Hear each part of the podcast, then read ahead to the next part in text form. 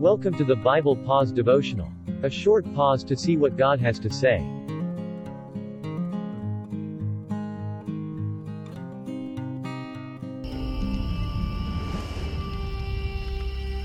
All scripture is given by inspiration of God and is profitable for doctrine, for reproof, for correction, for instruction in righteousness. Right from the start in the book of Genesis, the Bible tells us about the origin of all things matter, light, earth, sun, moon, animals. Some people say that none of it is true. Well, that's not what I believe. I believe all of it is true. And everything I learn just keeps confirming how true it is, how true it always has been. The Bible even helps make sense of the hard things in this world. Things like pain, suffering, and death. These were not part of the original creation. When God created Adam, He didn't make him to be just an obedient puppet. Adam had the freedom to choose, to make his own decisions. But Adam chose to disobey God's rule, go his own way. That is called sin. With Adam's sin, the process of death had begun. As Adam sinned and died, so do we all. By one man, sin entered into the world, and death by sin. And so death passed upon all men, for that all have sinned. Sin changed everything, severed our relationship with God, introduced pain, suffering, and death. And this sin affected all of humanity, you and me. We cannot on our own make things right with God. It doesn't matter how smart we are, how well we behave, how handsome we become. But thankfully, God had an eternal plan.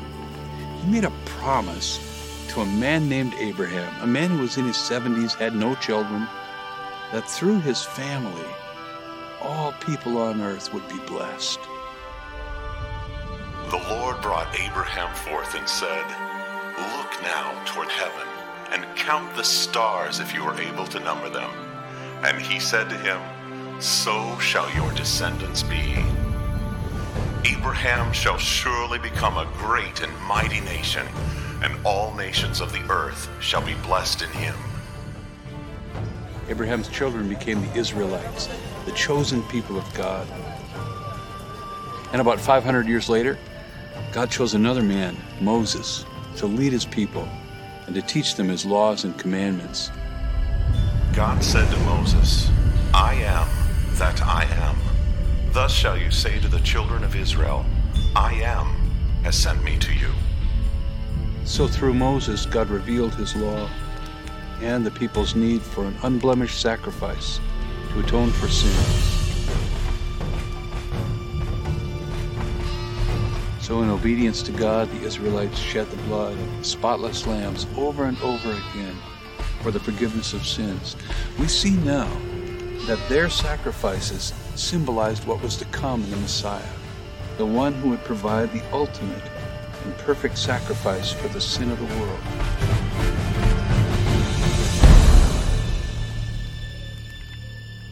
Then, just as the prophets foretold, the Messiah came to earth, was born of a young virgin named Mary, who already knew something about sacrifice.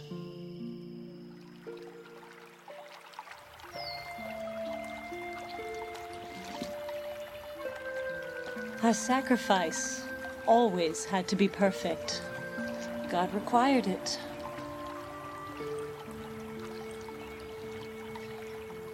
I have memories as a little girl when my family would pick our best lamb from the flock. The priest took his knife and. It always broke my heart, but my parents insisted that all of us were there. They wanted to make sure we each understood how terrible sin is and just how much it costs to cover it.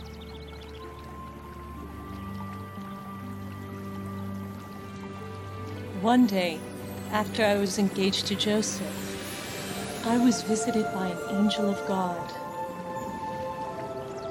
He told me not to be afraid and that I was to give birth to a son and that I should call him Jesus. I asked how this could be since I was still a virgin. The angel told me the power of the Most High would overshadow me and that my son would be called the Son of God. One day I learned my son would be called something else as well.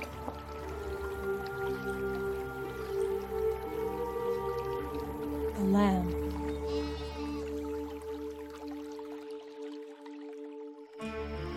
Jesus' life was everything the prophets foretold.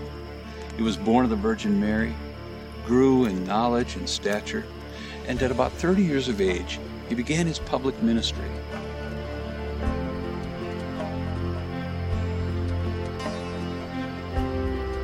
Next day, John saw Jesus coming toward him and said, Behold, the Lamb of God, who takes away the sins of the world. During his ministry, Jesus healed the sick, restored sight to the blind,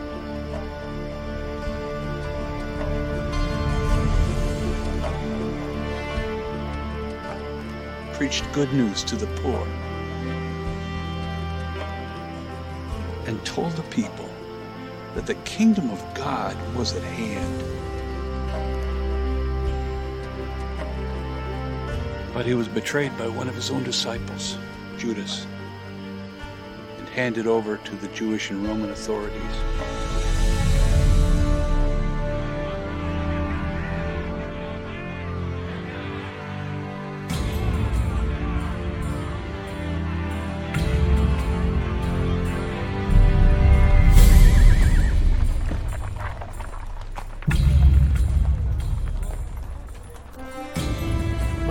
My garrison trained in Hierapolis.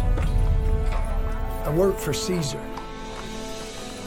I'm a Roman centurion, part of the most powerful army ever to walk the face of the earth. We were on assignment in Jerusalem during the festival the Jews called Passover. We had three crucifixions for the morning, nothing unusual. Two thieves and one religious rebel. King of the Jews, they called him. Me, I just do my job. We see crucifixion as a warning. It's not meant to be pretty. I guarantee you watch a man die like that, you won't want to cross Rome.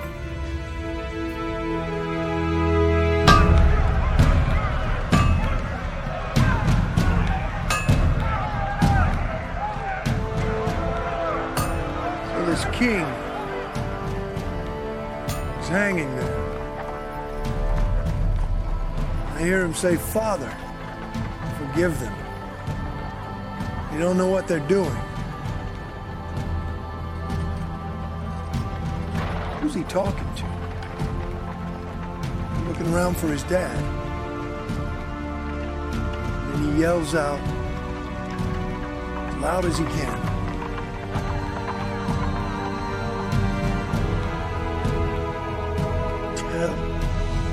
Hey. Oh. It is finished. Like a like a receipt stamp, you know, paid in full.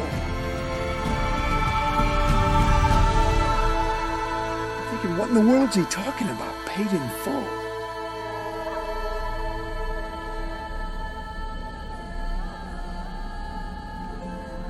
And then that's it, he dies. Was like he he chose to die right then. I mean, most, most people last upon the cross for, for days sometimes. And then when we checked him, the whole hillside starts to rumble and shake.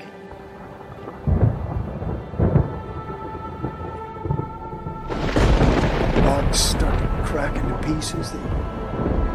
He said the curtain in the Jewish temple tore right in half from the top to the bottom.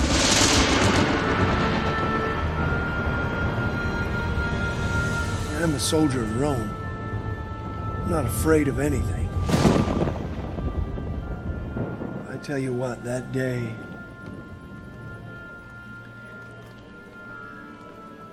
I've never seen anything like it. Man was. Truly, he, he was the Son of God.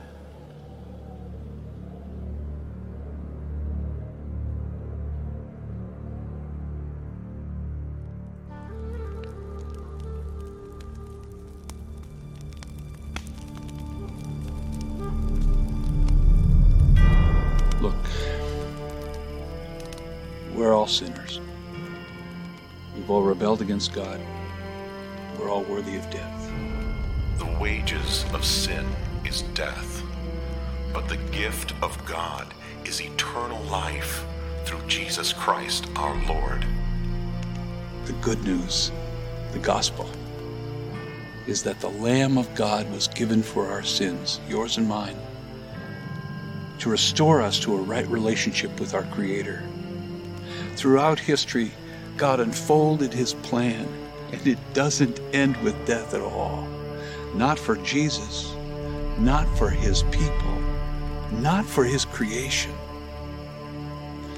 The power and plan of God were demonstrated when Jesus conquered death. He rose from the dead. He didn't remain in the tomb. His resurrection was witnessed by over 500 people. He is not here, for he is risen. No longer is a perfect lamb an animal necessary, for God has provided the lamb, his own son, Jesus of Nazareth. In Adam, we all die. But in Jesus, we can find life and live forever with him in a new earth that God is preparing where there will be no more sin or suffering or death. I am the way, the truth, and the life. No one comes to the Father but by me.